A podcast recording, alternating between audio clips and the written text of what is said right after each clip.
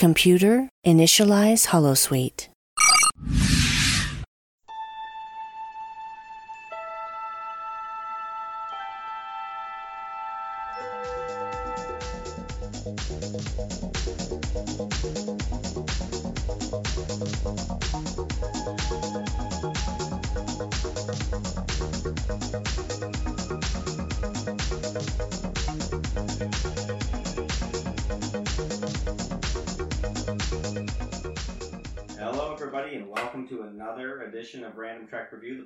Where we analyze, discuss, and review randomly selected Star Trek episodes.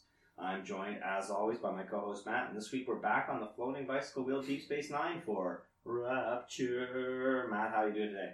I'm doing all right. Uh, this is episode six. We're Yeah, we're kind of cruising along. We're almost in the double digits, so that'll be uh, that'll be an exciting time when we hit Big Ten one zero ten. yeah, for sure. Uh, have you been uh, up to anything uh, new and exciting as of late recently?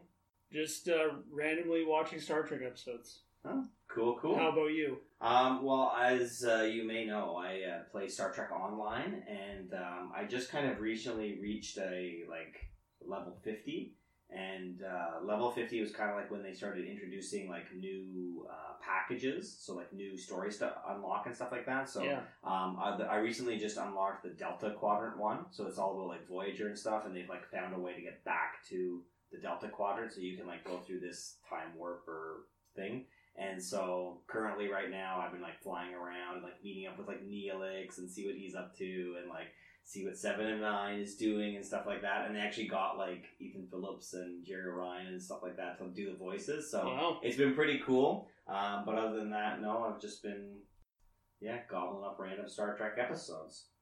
Sounds glamorous. Indeed. So this week we're back on Deep Space Nine for season five, episode ten, um, Rapture. The original air date was December the thirtieth, nineteen ninety six, with guest stars Louise Fletcher as Kai Winn, Penny Johnson as Cassie Yates, Ernest Perry Jr. as Admiral Whatley, and Mark Allen Shepherd as Morn. I guess yeah, he would be a he's a guest star, right? We'll give him credit. We'll give him credit. When, when we, He was in it. We might have to uh, mention him a bunch of times, but yeah, he uh, he's a regular pretty much. Um, it was written by L.J. Strom and directed by Jonathan West. So in this installment, Benjamin Sisko has convinced the Cardassians to return a twenty thousand year old painting of the Bajoran lost city of Atlantis, or I mean B'hala, uh, which is the only proof that the city ever existed. Intrigued by a strange Bantaca spire in the picture with even stranger mark- markings, Sisko takes it to, upon himself to use futuristic technology and Quark's holodeck to solve the puzzle and find the lost city. Fortunately or unfortunately, uh, Quark's faulty holosuite gives Sisko a nasty shock, causing some strange synapses in his brain. Dr. Bashir tells him that he'll be fine so long as he takes it easy and reports any changes in his conditions. Sisko continues to work on the obelisk puzzle while the station receives the great news that Bajor is joining the Federation. Quark throws a big celebratory party which everyone is enjoying before Kira notices that Sisko isn't in attendance. She goes to the holosuite to find Sisko zoned out, lost in space. Once he awakes, he talks of knowing all and makes wild predictions about the future. To add to all the craziness on the station, Kai Winn has now come to the inauguration, and Cassie Yates is back from her lengthy prison stay. Um, remember, she was the sympathizer for the Maquis. Yes. Um, yes. Well, Sisko doesn't care about any of that. He knows where B'hala is, and he actually finds it buried 200 feet below the ground. And having found Bala, uh, B'hala, Sisko has turned into a huge celebrity on the station, um, much to the chagrin of Admiral Whatley, who's also there for the inauguration of Bajor into the Federation. So um, Admiral Whatley uh, would rather have been uh, working on the uh, Bajor's entry into the Federation because that was kind of like his whole mission since the very beginning of the series. Um, but Sisko has reached an all new level of enlightenment, being able to see the future. Unfortunately, it is taking a toll on his body, so much so that he's having terrible headaches and even misses the big signing of Bajor into the Federation of Planets. He instead crashes into the meeting with grave warning that Bajor must stand alone or be destroyed. Overcome by the stress and the headaches, he collapses. Dr. Bashir's progress isn't good. He needs to do surgery or Sisko will die. But if he does the surgery, no more visions, no knowledge of the universe, no knowledge of the future. His next of kin, Jake, decides that he needs his dad much more, and has Bashir do the surgery. Sisko wakes up distraught to find that the visions are gone, but stands by his decision to advise Bajor not to join the Federation. Whew. All right, a long one. Um, lots of little pieces. We're gonna have to kind of delve a bit deeper into this one. Um, but yeah, I think this episode might be a long one, Matt, because this is a uh, this is a pretty big episode in the, the Deep Space Nine pantheon, isn't it? It is a pretty important one, yeah. Like, there's a lot to sort of go through here because there, yeah, this is there's a lot going on here for sure. Right, and not only is there a lot of little pieces that we want to pick up for this kind of particular story, but there's also a lot of foreshadowing as to like what's to come. So we're also going to need to look at did those things end up happening and how did they look as um, they kind of eventually show up in the rest of the series. So um, strap in, everybody. This one's going to be a marathon. Yes. All right, Matt. Well, it's that time of uh, the week where uh, we see how I made out. Because if I remember correctly, I think I had quite a few of the points. Like we talked about, this is a it's a pretty big episode in the Deep Space Nine realm. So um, let's kind of swing back to how I made out last week when I predicted what this episode was about. Yeah, this is definitely like a linchpin sort of episode. Uh, you actually did extremely well. Um, when I sort of listened to what you said last week, um, I was pretty impressed. Like, you pretty much nailed it as far as the story and some of the other uh, important things that were going on.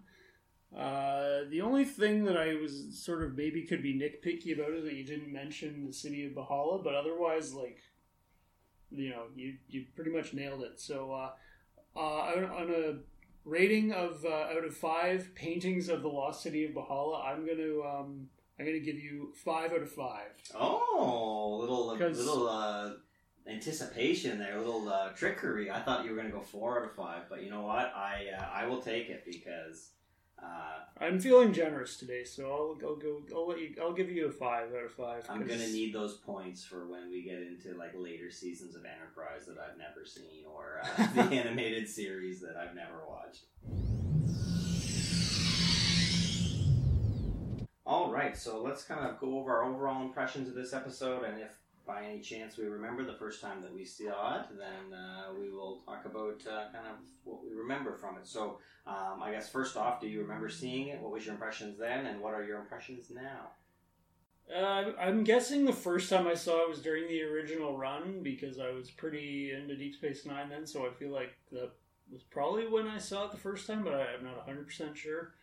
Um, I imagine when I was younger, this was maybe sort of a boring episode because there's a lot of um, sort of quasi religious uh, stuff going on Mhm. that I may not have been as interested in, but I mean, now you watch it and it's it's such an important episode for the you know as as far as what comes after it. Uh, so I thought it was pretty good. Um, it was pretty interesting to watch. So yeah, I, I thought it was a, it was a good episode. Uh, what what do you where, where do you sit with this one? When I first watched it, I actually remember kind of thinking like, "Oh, this seems like really super important," and I had um, heard little like rumblings and stuff of the Dominion and stuff. So um, I remember thinking like, because he even mentions the Dominion. I think it might be the first time. Um, Yeah. And I, uh, I was like, oh, okay, this is important. It kind of perked me up a little bit. Um, and I think it's, I still feel that way. I still feel like this is a pretty good look at why Deep Space Nine is so popular, even though it's kind of a cog in a bigger machine. It's like this is um, why it was so good, and the serialization of the show ended up being so popular, kind of with fans long term when you look back. So Yeah. yeah, no, it's a solid one. Um, let's talk about a little bit of the background, the development, um, some interesting bits and pieces that we kind of found and discovered as we go. Um, this is actually the first time that Kira explicitly says that Bajor uh, joining the Federation is a good thing, and she's actually excited about it. So this is like a big switch. Oh yeah, I was gonna say like that's pretty shocking. Like when you when you think back to the the pilot, she's Yeah. like dead set against it. She's like, Right. "I shouldn't be here. They're just gonna be like the Cardassians were." Blah Right. blah blah. Yeah, yeah, it's a big shift. And I think that this is kind of um, one of the things that is, it's not really in the middle because it's season five of like you know seven, but like this is kind of a big starting point or to kick off towards like everything that's going to happen in the last two seasons, right? Like this is yeah. going to be kind of like um, the I don't know the catalyst, let's call it, right? Because um, this is also the end of what was kind of called the emissary trilogy. So there was like right. Ascension, uh, sorry, Destiny, Ascension, Rapture, and this kind of like sets up that you know because it was like a little bit uncertain as to whether uh, Sisko was in fact the emissary. Like Kai Winn doesn't really even like believe it in past episodes, and this one she fully admits like, oh yeah, he definitely is. Yeah, yeah. It was Kai Kai Winn kind of played an interesting role in this episode, which was very different than she normally does. I mean, normally she's this Right. really annoying, really sort of um, I don't know what the word is, uh, like scheming. Yeah, yeah. And in this episode, you sort of you see a much different side of that character. Yeah, no, definitely. And I think that um, this is kind of when it, it goes into really great territory because um, if you go back to kind of the first episode, The Emissary, Picard tells Sisko, you know, you're going to need to get these guys to join the Federation doing like whatever you have to do. Anything breaking the, you know, save breaking the Prime Directive. Yeah, Um, and then, like in a kind of a weird way, he becomes like a religious, like prophet. Uh, you know, and in this one, he has like literal godlike abilities. yeah, And now, and and then they're gonna join, right? Which is it's like kind of a weird.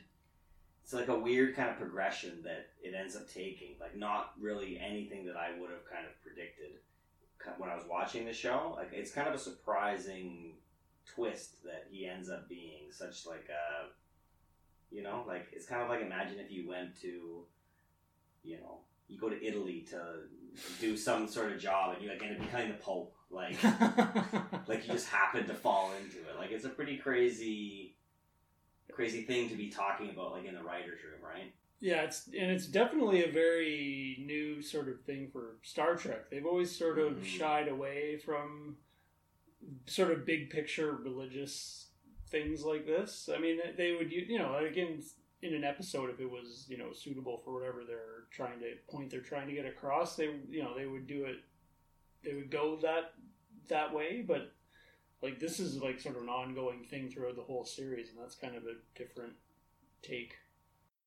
yeah no definitely and i think like gene roddenberry right Well, So yeah, he just didn't want it but like yeah even in next gen after he left you didn't really see it that frequently right Yeah. And uh, interestingly enough, I also read that um, there's actually only really six full solid episodes dedicated to like Bajor and like the religion and stuff like that, which I was like shocked to see because it's always kind of mentioned. You know, Kira goes to church and you know sometimes like it's going on in the background, but there's actually very few that were like very solely based on like the emissary or um, you know Bajor as like a religion. And I think that uh, I read also that some of the people that were behind the scenes were doing this intentionally because they were like kind of nervous about it. Like this is a big, big, big step for for Star Trek. I think.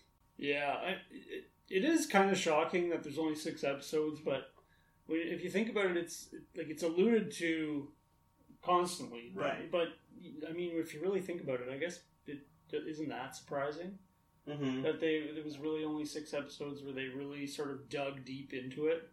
Yeah, and you know what? Maybe that's why it's so good too. It doesn't become stale if you just keep hammering it down, right? So, um, Well, maybe that's why it works too, because they don't Right. they don't dwell on it so much. It's it like it's a very well established that it's an important part of Bajoran culture, but they don't they, like they don't really get too deep into it. right, and I like that, and I think that Yeah. that's uh, that's what makes this one so memorable as well.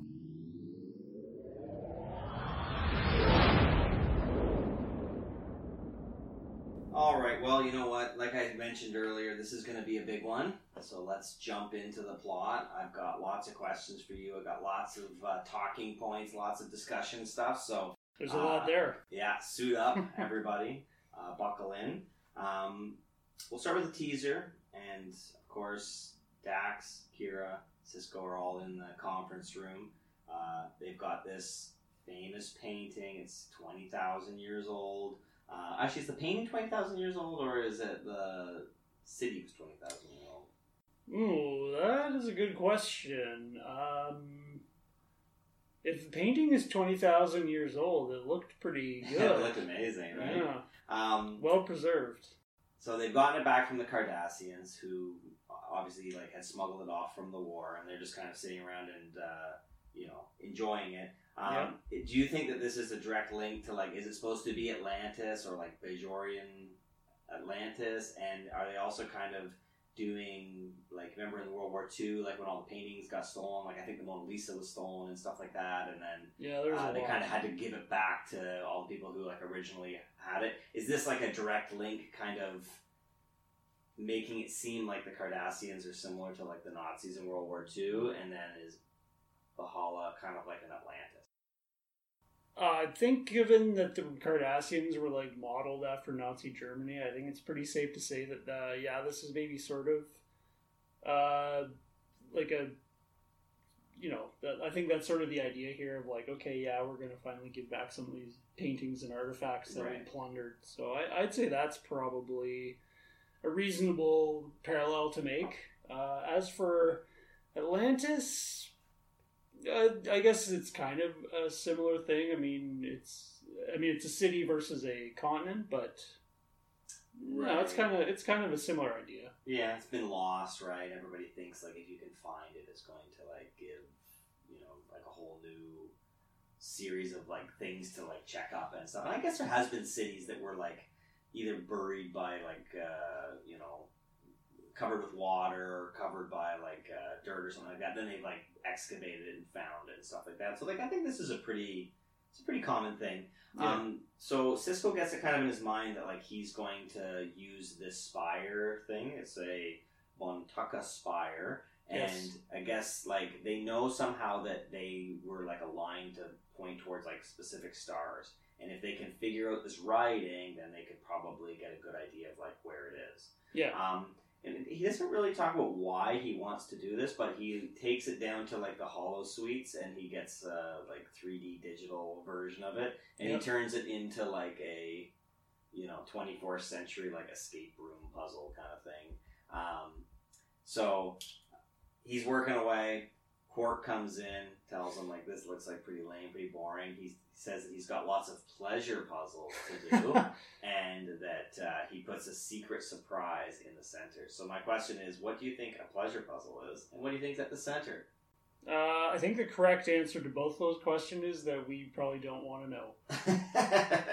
This is Quark we're talking about, so it's anyone's guess. That's true. I think it is kind of an interesting thing that you could have. Like, um, have you done any like escape rooms that are like super popular right now? I've never gotten around to one of those Oh. quite yet. No. So like I've done a couple of them, and I kind of feel like this is what it would be like. You know, like you could do like a holodeck version of it, where like you could do, and I guess that was kind of like the Sherlock Holmes puzzles and stuff, and the um, what was the one that uh, Picard was always doing the Dixon Dixon Hill. Dixon Hill novels and stuff like that. So it makes sense that you could use the Holosuite as like a way to like kind of go in, like do some entertainment, some puzzles and stuff. So that was pretty cool. Um, Sisko gets shocked, and that's the end of the teaser. So what Very shocking. Shocking, yeah, like uh, Goldfinger, shocking, absolutely shocking. Yes. Um, pretty good opener, I thought. Pretty pretty short. Like I think it was maybe only like a minute or two. Yeah. Yeah, it was good. Yeah, It's sort of set things up nicely. Yeah, and I think that's kind of all it was going for. So it leads into Act One. He's okay. He's got increased synapses, which is like techno babble for like his brain is like super active. You know, like the whole limitless thing where now he's reaching parts of his brain that like never thought, never before possible. Right? And he's seeing colors that like no human can see. That's exactly right. Like he's he's on a whole new level, and they even do like a, you know. Enjoy the ride or something Bashir says. Yeah, right? yeah. Enjoy the show. Yes, kind of yeah. So he- he's got the extra synapses. He's acting strange. And did you pick up on the little like Close Encounters nod when he's having dinner with Jake? No. Have you seen Close Encounters? Uh, not in a long time. So anyway, in Close Encounters, uh, Richard Dreyfuss's character, like he, he basically goes into like a similar like thing where he's um, like he's all zoned out and he's trying to find like this particular mountain. And the one day I'm having dinner and it's mashed potatoes. He's making the mountain out of the mashed potatoes and things like Ah. that. So when he's doing the uh, he's like rearranging the food and stuff yeah. like that. It's kind of like an homage to it. They also did it in The Simpsons. Remember when Homer wants to go to clown college? And he makes like the big top tent with the mashed potatoes. That's from Close Encounters. Um, so that's kind of like the little like you think that that's going to be kind of the main thing, but then like kind of somewhat out of nowhere, he gets the message from Admiral Whatley that uh, Bajor has been accepted and they're going to join the Federation. Um, I guess it's kind of too hard to go back and ask like what your original thoughts of that were back in the time, but um, I can tell you like from my perspective, I didn't really think that Bajor was ever going to join the Federation like until the end. You know, Mm. like you know how with Voyager, like one of the big knocks is, is that like yeah, they obviously know that like they're not Yeah. going to get home until the end. I kind of thought that Deep Space Nine was going to be the same thing. Like the whole season was going to lead up or to, or the whole series was going to lead up to them joining. yeah. Is that what you thought back way when you were a kid, or not really? Um, I don't think I really thought about it much. Um, I figured it would happen eventually, but I wasn't really too hung up on when. Right. So I guess when I saw this the first time, it probably was a little bit shocking because it just sort of came out of nowhere. Like there wasn't really anything Yeah, leading up to it. There was no like, oh yeah, Bajor's like really, really, you know, they're starting to get their act together and they're, you know, they're looking kind of promising to join the Federation. It just sort of like happened.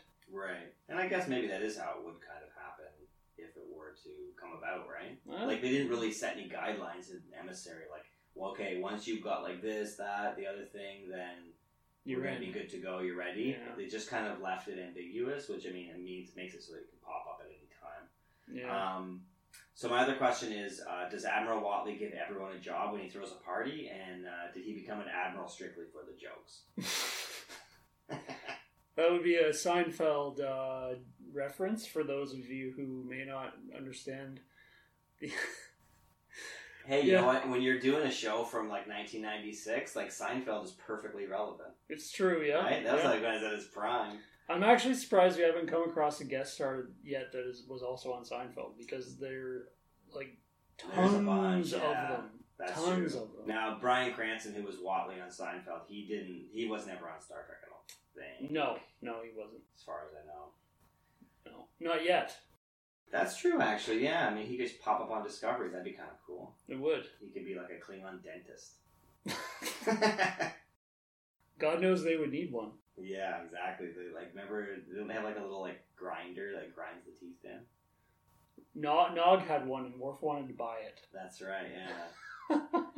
oh yeah, that's right. It wasn't Klingon. It was Nog. He was he Yeah. had the teeth grinder. Yeah, when Nog was going to the academy, they were selling off all his stuff, and, and Worf was all like, "Why am I even here, Jadzia? Why did you drag me to this thing?" And then he's like, "What is this?" And he's like, "It's a tooth sharpener." And he tries it. And he's like, "How much?" Good memory. Yeah, All right, so Quark throws a big party, and it's kind of cool. Like uh, they got the big Federation flag. Well, he puts up the wrong. He puts up up the wrong one flag, Yeah, but- that was a nice touch. Yeah, and did you notice the Federation glasses that they all had? yes, They I were did. so sweet. I wish I could get one of those. They're like beer steins that they had like the Federation, the Planet's logo. Yeah, Those were cool. they were pretty cool. Yes. Um, and I guess this is um, this is like shortly after Kira gets pregnant, right? So, um, did you like her Bajoran militia maternity outfit?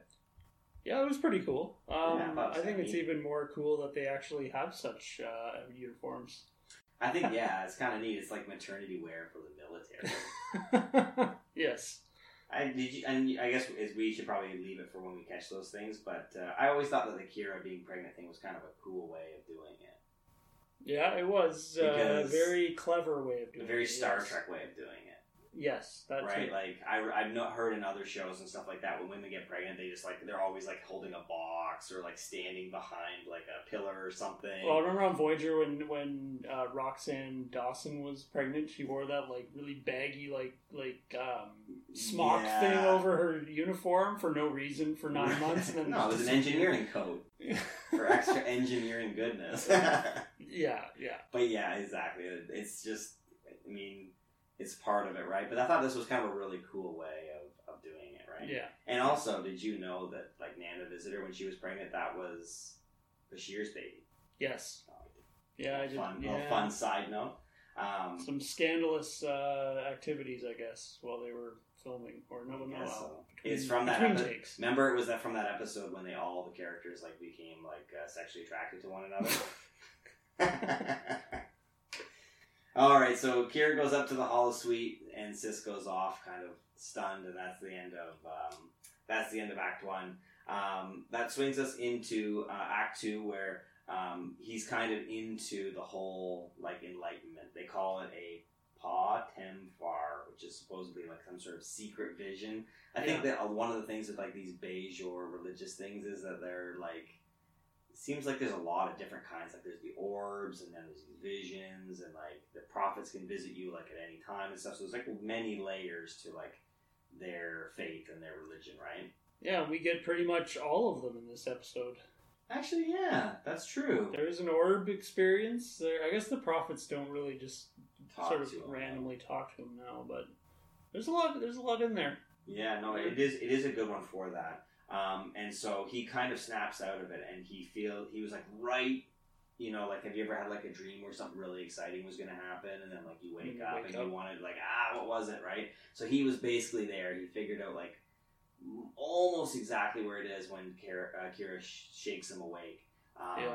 And so then he kind of goes off on this little tirade. This is the first mention of the Dominion. He mentions that he sees the past, the present, and he can see the upcoming war with the Dominion. Yeah. And I remember when I watched it the first time, I was like, "Ooh, okay, this is interesting," because, um, like, I obviously had seen like books and board games and stuff with Dominion on it, and I didn't really know what it was. Yeah. So I remember when that came up, I was like, "Oh, okay, things are gonna jump off. This is exciting." Um, are you surprised they gave it away so bluntly, so blatantly?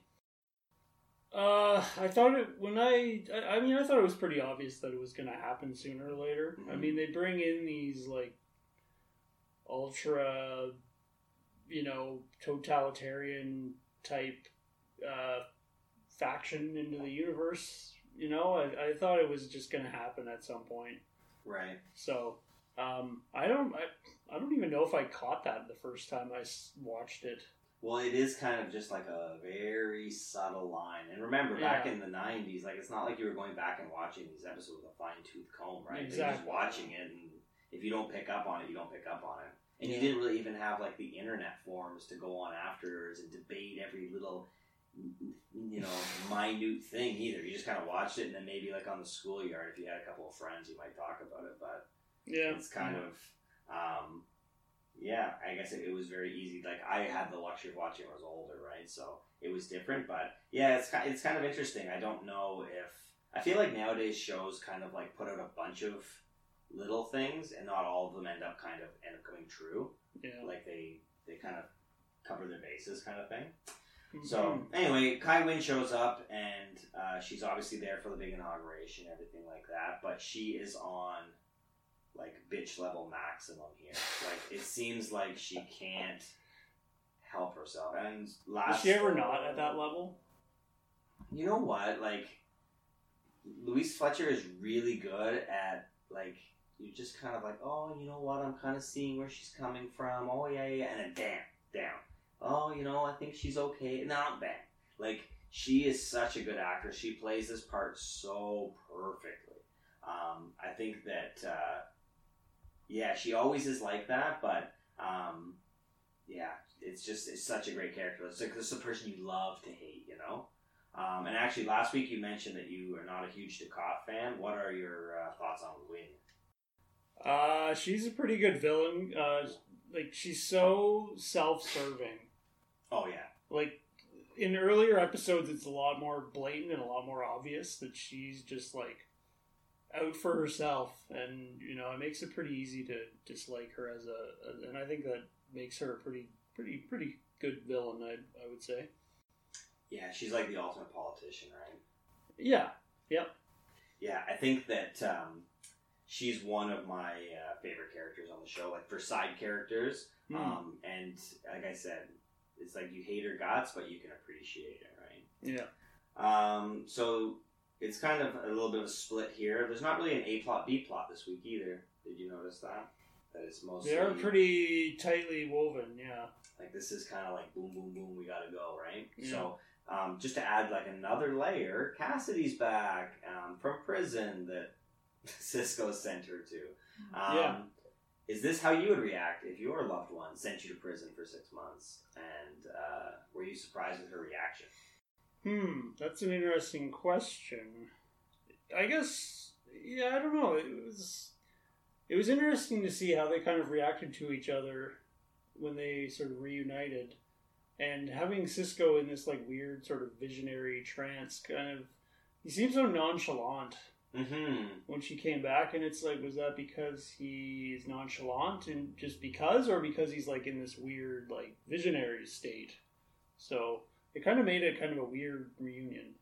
Yeah, I kind of felt like they almost regretted the sending her to prison for like that Maquis thing because at this point it's like, yeah, okay, the Maquis story arc is done, and it's kind of like, how can we just drop this as fast as possible and just get back to like Kasidy and Sisko being together?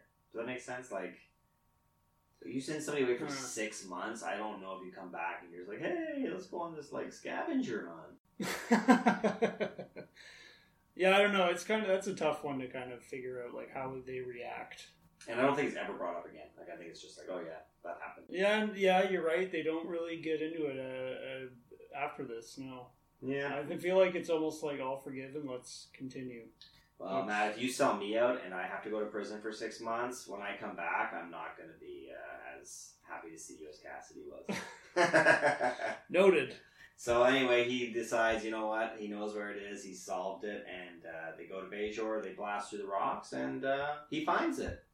So Yeah. they found B'hala. Big, big, big find. Right? This has got to be like uh, finding Atlantis, right? Pretty much, yeah. Like they've been trying to find it for probably thousands of years, and he's done it. He's done it. They even mentioned like archaeologists have been working on this for like millennia, and then he's just like, Yeah, "Oh, there it right. is, guys." Yeah, you're right. They did mention that. I, I almost forgot. Hey, this is Matt, and you are listening to Random Trek Review. To get the latest podcasts and to read the RTR blog, visit our website at randomtrekreview.blogspot.com. You can subscribe to the podcast on iTunes by searching for Random Trek Review. You can find us on social media, uh, Twitter at Rando Trek Review, and on Instagram at Random Trek Review. If you have any questions, comments, or suggestions and prefer old school email, feel free to drop us a line at randomtrekreview at gmail.com. Now back to the show. All right, so that sends us back to uh, Act Three. So that was kind of um, that was kind of what Sisko's up to. Um, we're back to the Bajor stuff, and you get kind of a funny scene with Odo and uh, Worf. They're like arguing about um, who's going to stay where, and like do captains get uh, you know rooms, and where the admiral's going to stay because everybody's coming for the big inauguration.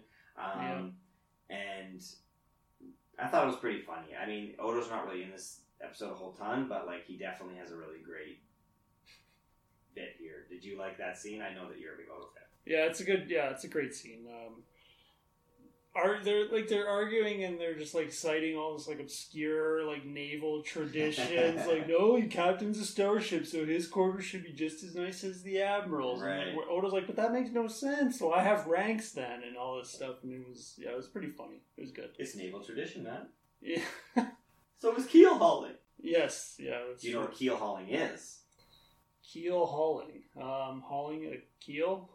Uh, So this is like uh, back during like pirate days and stuff like that. If somebody like uh, screwed you over, it was bad or whatever, you like tie them up and you put them on a rope and you throw them overboard and oh, you drag them behind the boat, right. Oh, yes. Okay. as seen in For Your Eyes Only. Yes. Correct. So anyway, I, I had to Google it. I didn't know that. Fair enough. All right, uh, Admiral Whatley's growing impatient, um, and he actually ends up going to Bajor to see B'hala and to kind of say to Sisko, like, what's going on? You know, like, we got this is huge, right? Like, you've been working for years trying to get Bajor in. They're finally about to do it. Um, you know, we got to figure out how we're going to, like, integrate the militia and the government. Like, there's lots of things that you have to do when you join the Federation. And hmm um, he's kind of getting a little bit impatient with Sisko. Um, does he have a point? And is Sisko being the emissary a conflict of interest? I think he well, he's he's got his own things to be worried about, right? Like, he, yeah, he's got a point. I mean, Sisko's still a Starfleet captain, and this is like his his show. Mm-hmm. Um, I don't know this the, the whole emissary versus captain thing. Like, that's something that they sort of teeter totter with throughout the series, really. Mhm. And um, I don't. That's a tough one.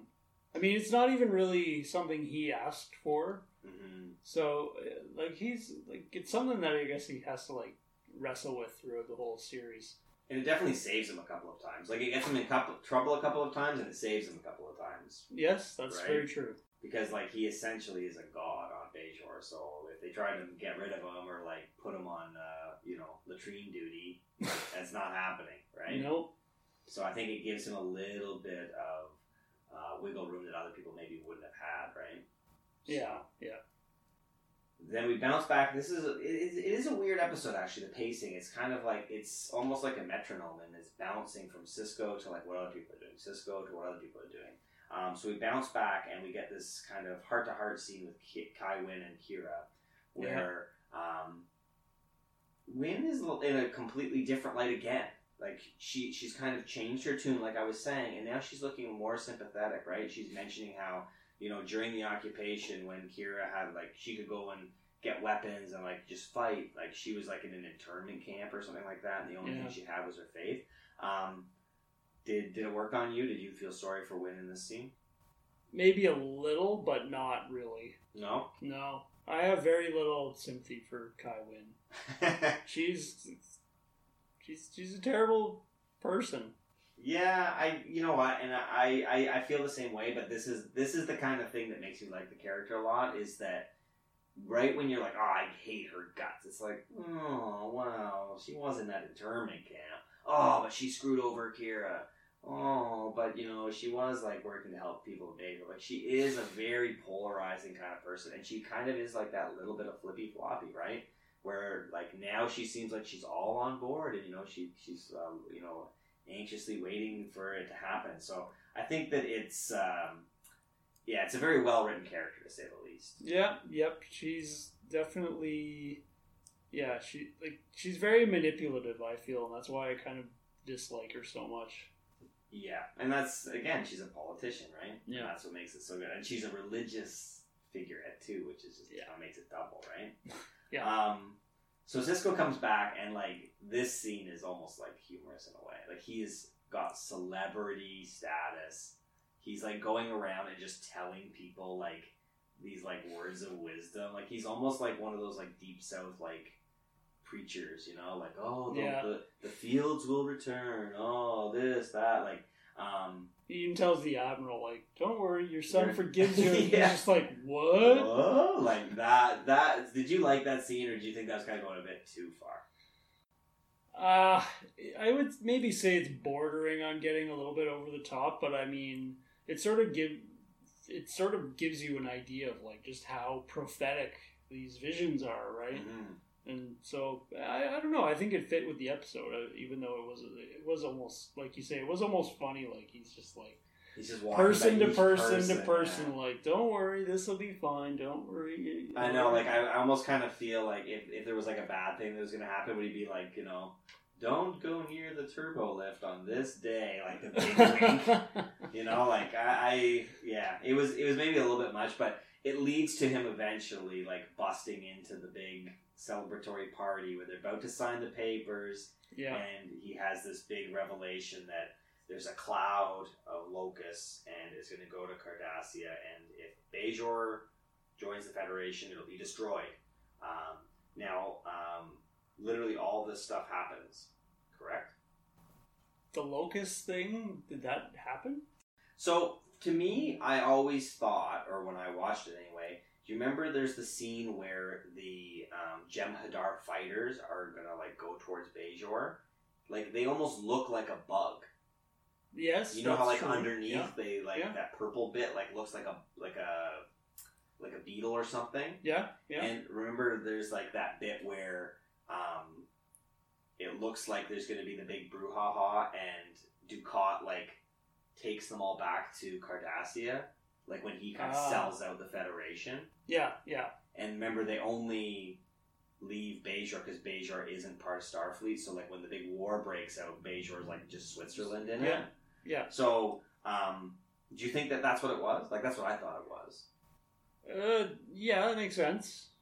Because if Yeah. Bajor had joined, they would have been the very first planet outside the wormhole. They're going to come in and just That's torch right. it, right? Yeah, yeah, you know, that's true. Yeah, I, maybe that's what it means. I don't know. I wasn't really sure what the locusts filling the sky was supposed to actually be. Now, yeah, I have to admit, I don't really know what a locust looks like. It's just like a bug, isn't it? Like a grasshopper. It's like a grasshopper. Yeah. Yeah. Okay. Well, if that was what it was, um, then I think that's kind of a cool. Like, it's a really cool kind of foreshadow, right? And like, I was just subtle enough too. Like, if that's what it was, that it really didn't give away that Dukat thing a little bit later Yeah, on, yeah, you're right. Yeah, right? Because like the Dukat thing still surprised me, even though. And then afterwards, I was like, oh, was that the thing? You know, like I think that that's really good. It's not heavy-handed or anything.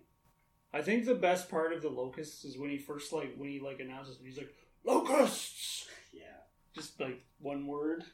Yeah, this is like this is Avery Brooks like really like giving her right. Oh yes, yeah. This is a tremendous, uh, yeah, bit of work by Avery Brooks. And uh, he's really good in this, and I think that like, yeah, this is why if people like Sisko as like their favorite captain or whatever, or if they like Avery Brooks for his performance, it's this kind of stuff I feel like that really is what people remember, right? Oh yeah, yeah, absolutely, yeah. So um, it turns out that he's, he needs the surgery because, like, basically these visions are getting closer and closer, but they're basically going to kill him.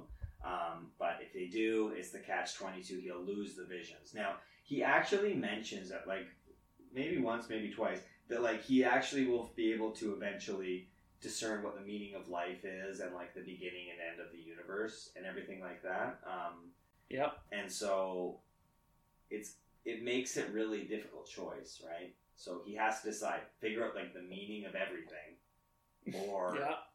and die, or potentially live. Um, what would you do? If it was strictly up to me, like between like knowing all things and Mhm. dying or living, like what good is knowing all things if you're dead? Well, you could tell everyone else. Well, Maybe. maybe, maybe. I don't know. I, I feel like well, I, I think it's kind of a tough question because I'm not Ben Sisko and I'm not the emissary of the prophets. So Right. I, I don't know. I mean, I I obviously would choose to live, but who knows? Maybe it was just so great knowing all these things. He seemed to be leaning the other way. Oh, he was definitely leaning the other way. He was ready to lay down his life to to know all things. Right? So, It's just so tempting, right? well, Um, and I guess the other question is, is like, does he eventually get here anyway?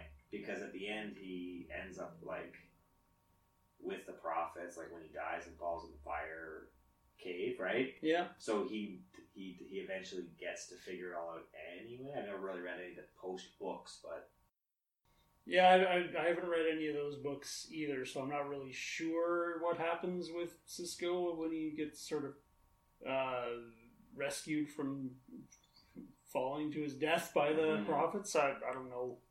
Yeah, it's When- kind of an interesting question. and I think maybe that's why they they leave it, and I think that they also kind of do a really good like if it wasn't already weighing on your mind, they they flip, flip to that op scene where you have like a really weird um like a really weird tag team. You have Kira and Worf on one team, and you've got O'Brien and Dax on the other team. Like that's not typically the t- teams that you would think pair up.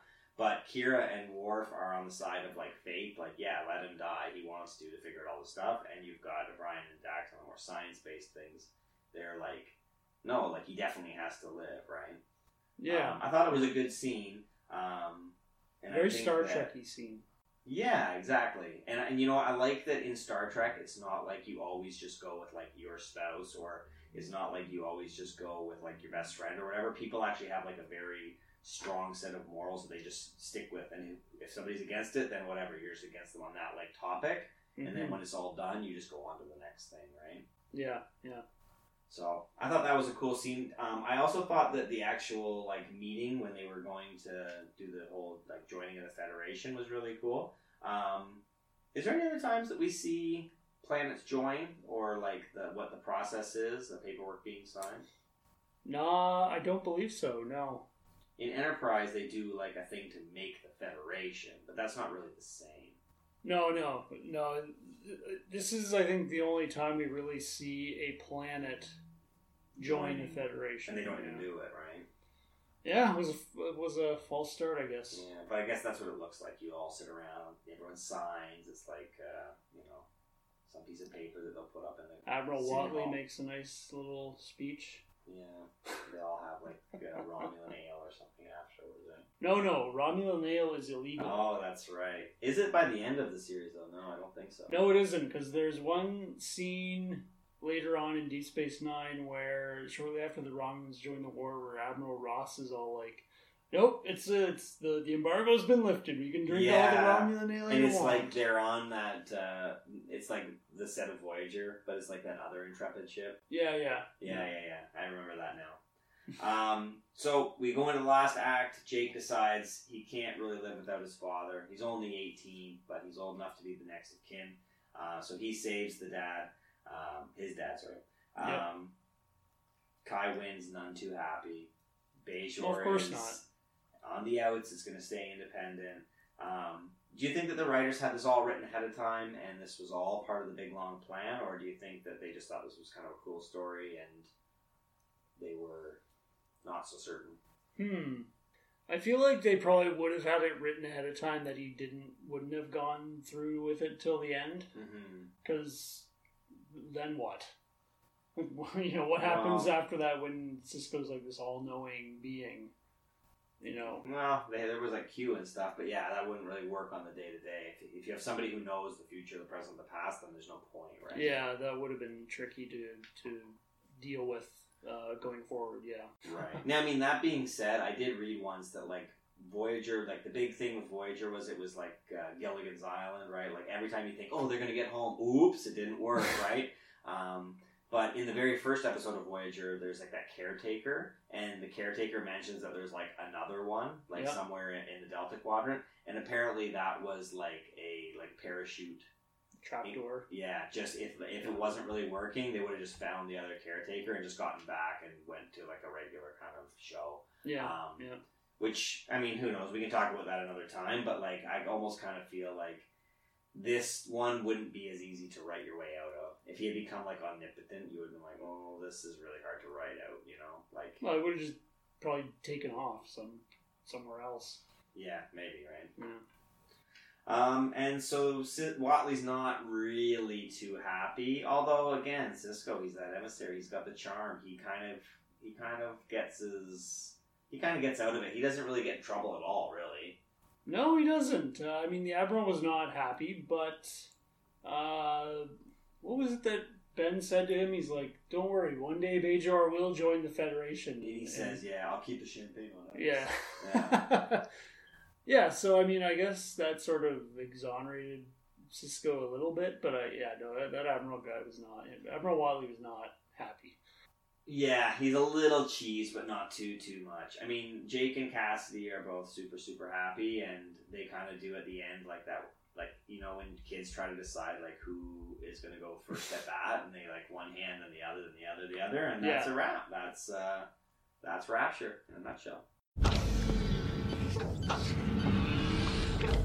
All right. Well, we've uh, exhausted the plot. We've, uh, you know, taken it over the coals, talked about it, debated it. Let's talk about the characters um, and the people who play them, and uh, kind of look at their arcs. Like there again, we did this last week when we looked at uh, Kasidy and um, Dukat. We're going to do kind of a similar thing this week as well. Kind of look at where they're at, where they came from, where they're going. Um, and does this episode really do anything for those particular characters? So, um, the first one is Winn. This is the the first time that we've seen Kai Winn, um, and I mean, she's in a ton of episodes. But um, in terms of all the ones that she's in, did you think that uh, this was kind of adding to her character, taking away from her character, uh, step in the right direction, step in the wrong direction? Uh, I don't think it really did anything too significant with her character. I mean, I guess it is one of the rare times when we sort of kind of see a bit of a softer side, other than the mischievous, self-serving uh, villain. Yeah, and like I mentioned, I really liked that bit where she talked about when she was in the camps because they didn't really talk about what happened to like the political figures and the religious figures like during that time. They all you always see it from like the resistance side of the thing. So I thought that was a nice little ad. But by the same token, this really isn't like a Kai Winn episode, right? Like this is No. totally a Sisko episode featuring Kai Winn. So um, I think that again, this is another great performance by Louise Fletcher. Um, she's such a good actress. Like I, we haven't really talked about her yet, but um, like that was a really good get for Deep Space Nine. I thought anyway. Yeah, yeah, I tend to agree. Like she pretty, she plays that character really well.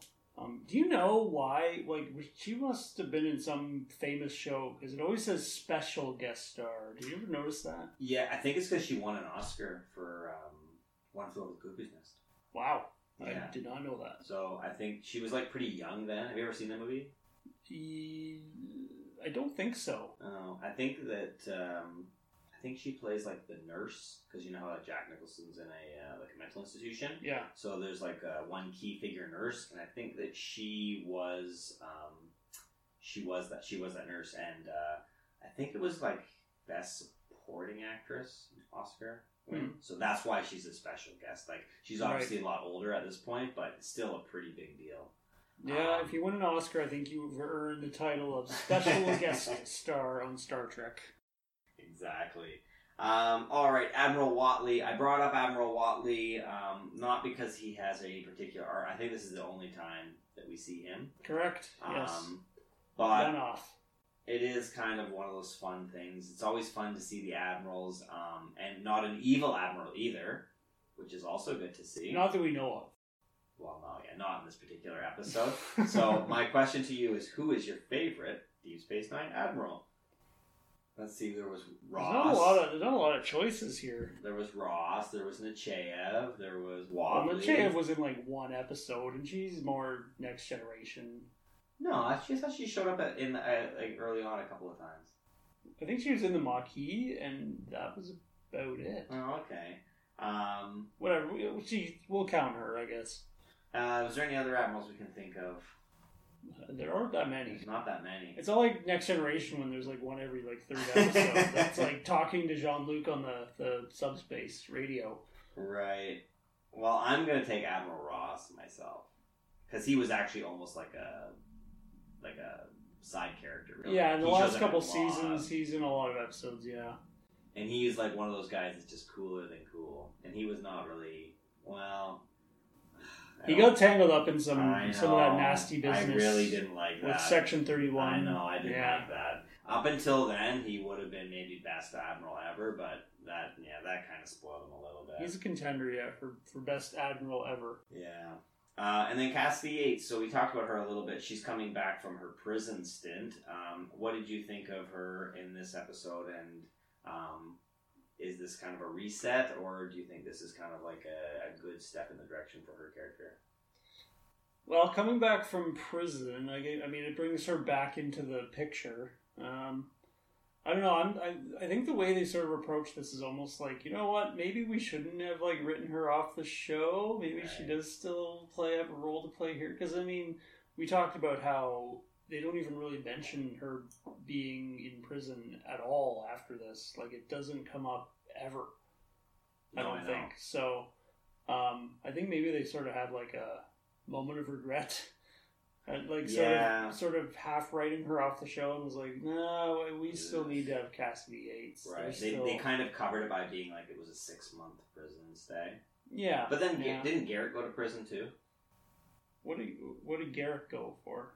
I forget. I thought that he had like a little prison stay as well. Like he did something that he had to like go for. I feel like Garak's while. way too smart to get To get caught and get up in and go to jail. And I probably should have checked my facts before I threw that one out.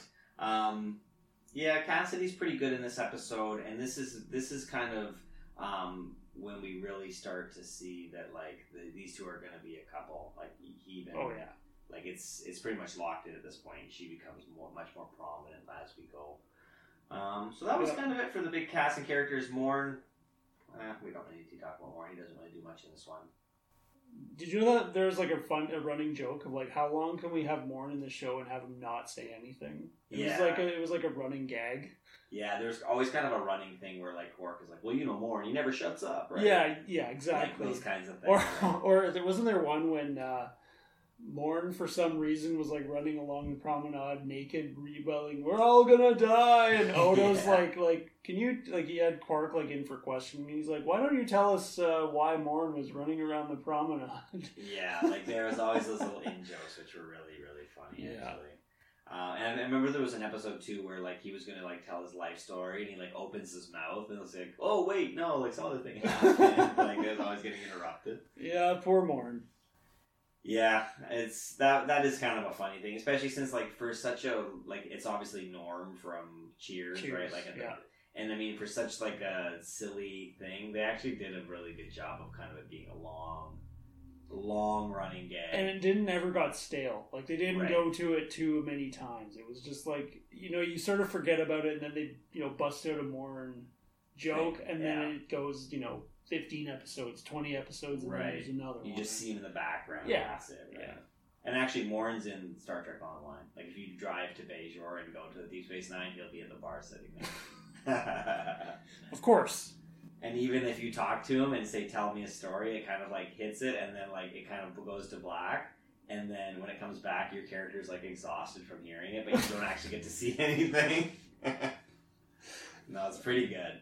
Nice. All right, so let's hit some odds and ends, some memorable scenes, some memorable quotes, and then uh, we'll give our final thoughts and a rating. So, um, just kind of some interesting little pieces. Some of these things are actually kind of some big talking points, but um, when Sisko's kind of going through the that uh, you know that scene we talked about where he's going and he's talking to everybody and stuff, he mentions to somebody um, from Livia that the crops are going to you know be good this year. Yes. I guess that's like a throwback to like season one, episode one, when they actually mentioned that particular place in Bajor is having like the worst drought or something like that, and the plants are Mm. horrible. So that was like a little Easter egg kind of thing. Very Um, Easter eggy. Yes, I had no idea. Yeah, Never would have picked up on that. and actually, there's a lot of um, there's a lot of like emissary connections. Like when Cisco talks about holding um, Jake, it's very similar to um, in emissary when he talks about what it was like to like have that prophet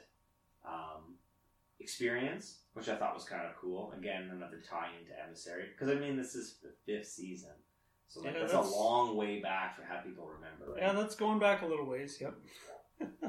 Five years. So the other uh, the other kind of interesting one, I actually um, it's uh, it's uh, I don't remember this episode super super well, but apparently Sisko goes back to B'hala in the episode called Reckoning. Yes.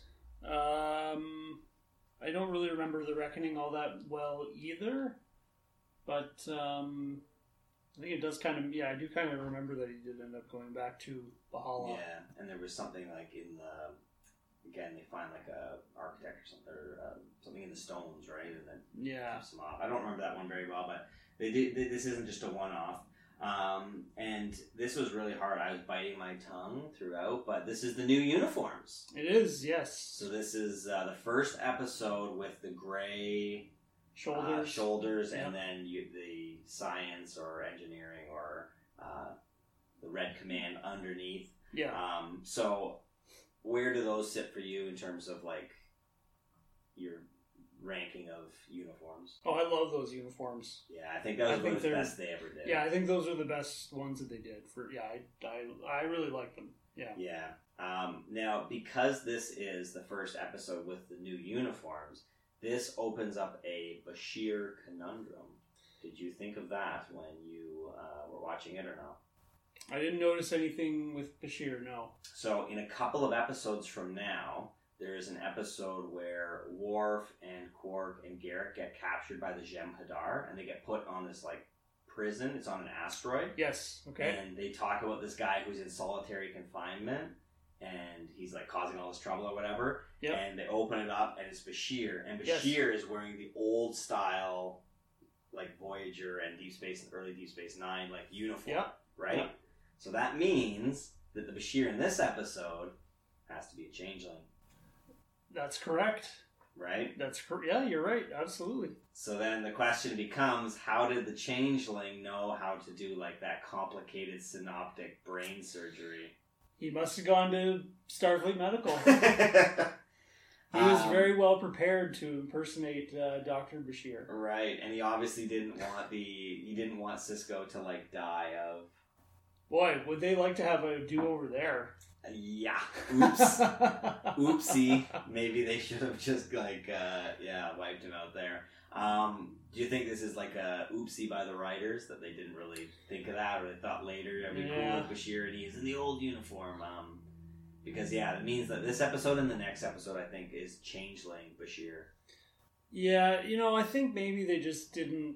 Um, I mean, I think the whole reason they put him in the old uniform was try to like hit home that he'd been there for a while, Right. and maybe they sort of got a little ambitious with that. right. But I Or mean, I think it was. I mean, I think it was very effective Oh, it was so cool when he came out in the Yeah. old uniform because Yeah. you're like, oh, he's been there for like for like a know? month or, or two months or what. Yeah, Right. And yeah. again, it's not during the time where people went back and actually like watched these things like so religiously, right?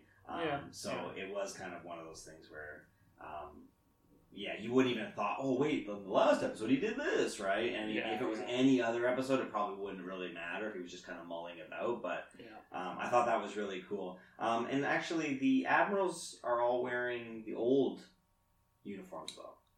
The yeah, old like admiral the, uniforms. yeah, like the next generation uniforms. Yeah, So I guess it's like they haven't rolled out those new Admiral uniforms with the big belt buckle, like the Admiral Ross one with like the massive belt buckle. Those ones haven't been Yeah, I'm made not- yet. I'm not sure why they did that. Like even in earlier D Space Nine, like there's an episode where that takes place on Earth, Mm-hmm. and the admiral in that one, and and actually I think all of the officers were all wearing the old style next generation uniforms. So maybe it's like a Earth slash high ranking officer thing. Well, I think that what they wanted to do originally was they wanted to have like the Starship people have like the TNG uniforms, and then because it was on a space station, it was more like a like a jumpsuit. Yeah, And yeah. so, like, because you're going to be like climbing in conduits and like reaching around and stuff like that. So they were like, if you're on a space station, you don't need like formal dress attire. You're just going to have like a jumpsuit. Yeah, um, that makes that sense. actually makes because Picard still is wearing his emissary, TNG episode and emissary and everything like that. Um, and then they screwed it up with Generations, right? they screwed up a lot of things. Uh, Uniforms, yes, they definitely did. Because if, if, if that was the case, then it worked perfectly. Because you're right, when they go to Earth, all the people at Earth are wearing the like more formal ones, and Yeah. the Deep Space Nine guys are wearing the ones with the gray undershirts, right? But once Voyager came about in Generations, it was just like that. Yeah. Um, Did you notice that Sisko's was a little messed up? like it was all tattered and stuff. No, they like they didn't like cut it right. Like the sh- the gray shoulder went like way too low, and he was wearing his communicator on the gray part. You know, I did notice that the one time. It didn't really look right. It was yeah, it looked way when he like falls back, when he has the vest on underneath, especially, you can tell it's like not yeah yeah. I don't correct. think I don't think they like measured right or something. So, I mean, that kind of leads us to the next thing. There is kind of like a little throwaway line that, like, the Defiant is off, like, needing repairs because Yeah. this is the episode that was, like, right around when First Contact came out. And so, once First Contact wrapped, they took all the uniforms, dumped them on Deep Space Nine. They took all the Deep Space Nine uniforms, dumped them on Voyager. So, there's, like, definitely, like, a hand me down effect happening here. Um, did you did you pick up on the Defiant line or no? I missed that. No, yeah, I missed it. Yeah. So I guess like the showrunners were not super duper happy with how they handled the Defiant in First Contact because it just gets dummied by the Yep. Borg ship. And so they kind of just like begrudgingly like mentioned, oh yeah, like it's getting repairs, and then they kind of just left it at that. I think they mentioned one other time, like, oh, that nasty Borg incident, but there's Yeah, there was a one other. I think it might be in the next episode or the one after where Sisko's like mentioned something about the recent Borg attack. Right. was a line. Yeah, there was a line. Yeah, I, I know. I But I think they kind of wanted to leave it like, yeah, that's that, this is this, and they kind of didn't want to, you know, Yeah. kind of do too much with it. Um, but I mean, if you think about this is the quality of Deep Space Nine that you're getting, and First Contact is in theaters. like, was this the best time to be a Star Trek fan? Because this is like TNG, Deep Space Nine, like Voyager, like it's firing on all cylinders, man.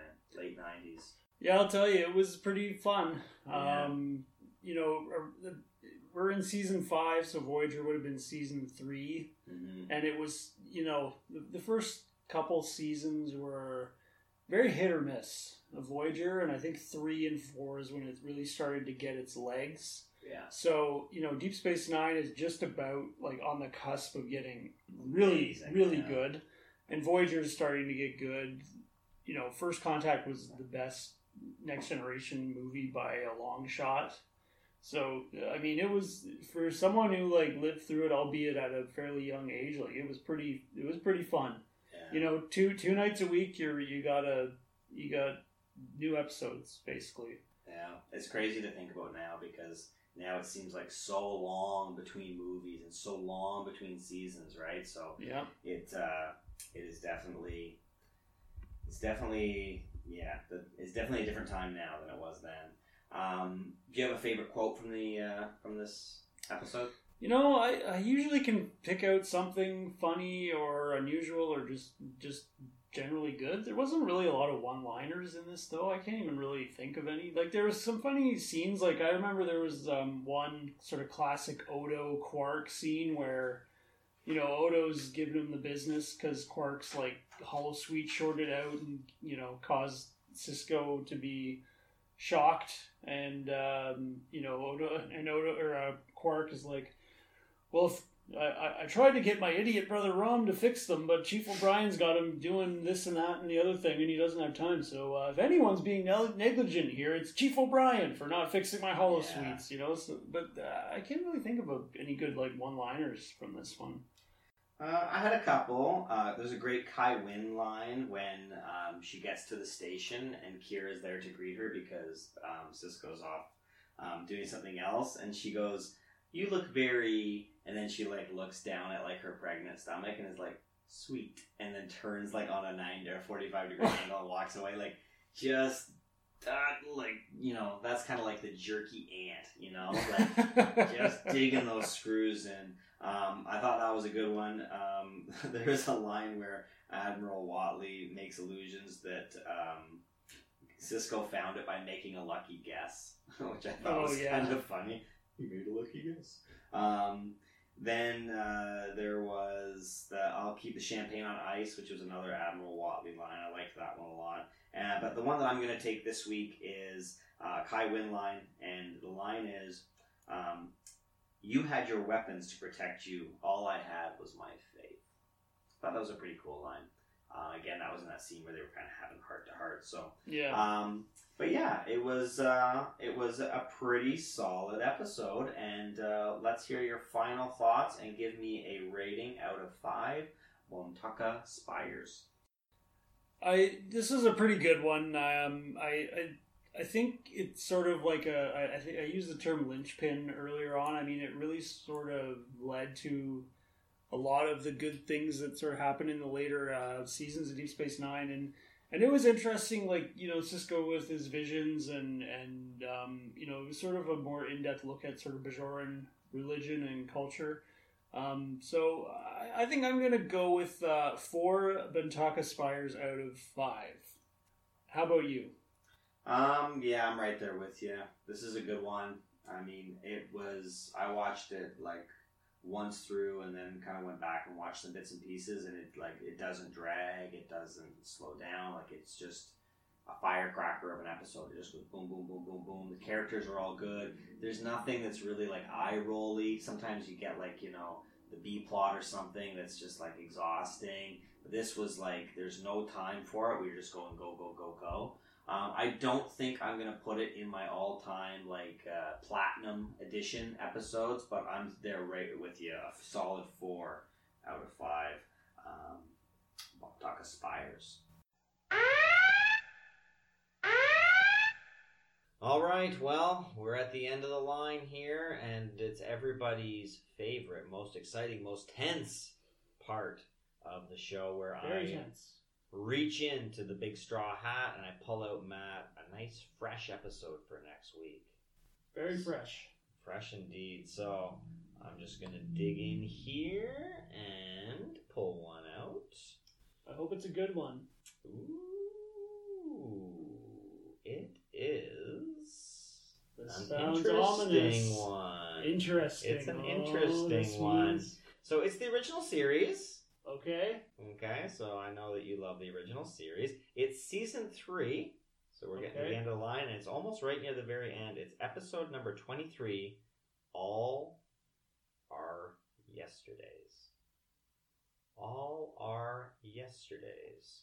So, um, if you are playing at home, this is the one time that I will ask you to pause the podcast, write down as much of it as you can possibly remember any A plot, B plot, quotes, trivia, anything that you can think of under the sun, and then turn it back on and see how Matt does. Maybe uh, it will uh, jog your memory, or maybe you guys are on the same wavelength, which uh, is always the best case. So uh, put one minute on the clock, and I hope uh, you're not on the same wavelength, but I'm not very confident about this one. Okay. Well, you've got one minute. Are you ready? Let's do it. Okay, and go. I I'm gonna be totally honest here. I've, not, I've never seen this episode. I'm not. I don't really have much clue what happens. But since it's uh, the title is tomorrow is our yesterdays, I'm gonna guess it involve involves Spock, McCoy, and Kirk going on some sort of time traveling adventure, where they maybe they go back in time to Earth and have to solve some problem. History's been altered and they have to fix it. Uh, uh, let's see. What else can I throw in here that might get me some points? Uh, I'm gonna guess McCoy says I'm not a doctor. I'm a blank at some point. Spock nerve pinches somebody, um, and Kirk uh, two-handed punches somebody in the back of the neck. That's it. That's all I got. Okay. So you're thinking it's time travel. You're thinking there's going to be a lot of classic Trek tropes. I mean, it is called All Our Yesterdays. I feel like I vaguely remember that there is. I guess there was Yesterday's Enterprise. That was a that was a TNG episode.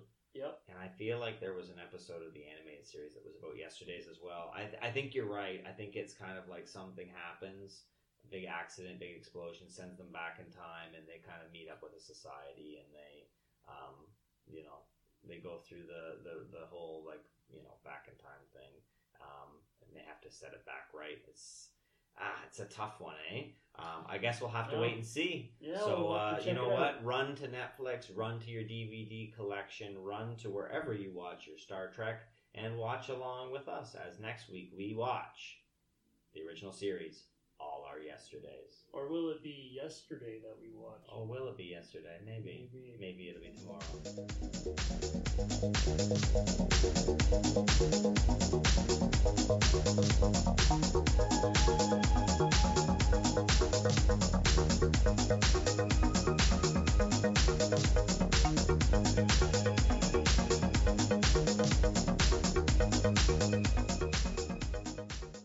Show is brought to you by Holosuite Media.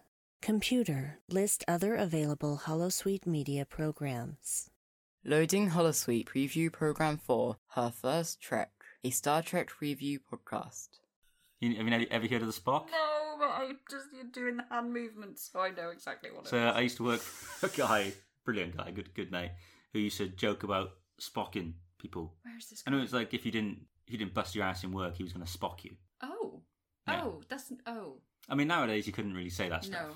And you can only assume if you put yourself in the if you do the live long and prosper uh, gesture, you imagine look at the hand, and if it's used in a sexual context of how one might be spocking someone, so you might be entering two different places, so to speak. I think you should edit this out.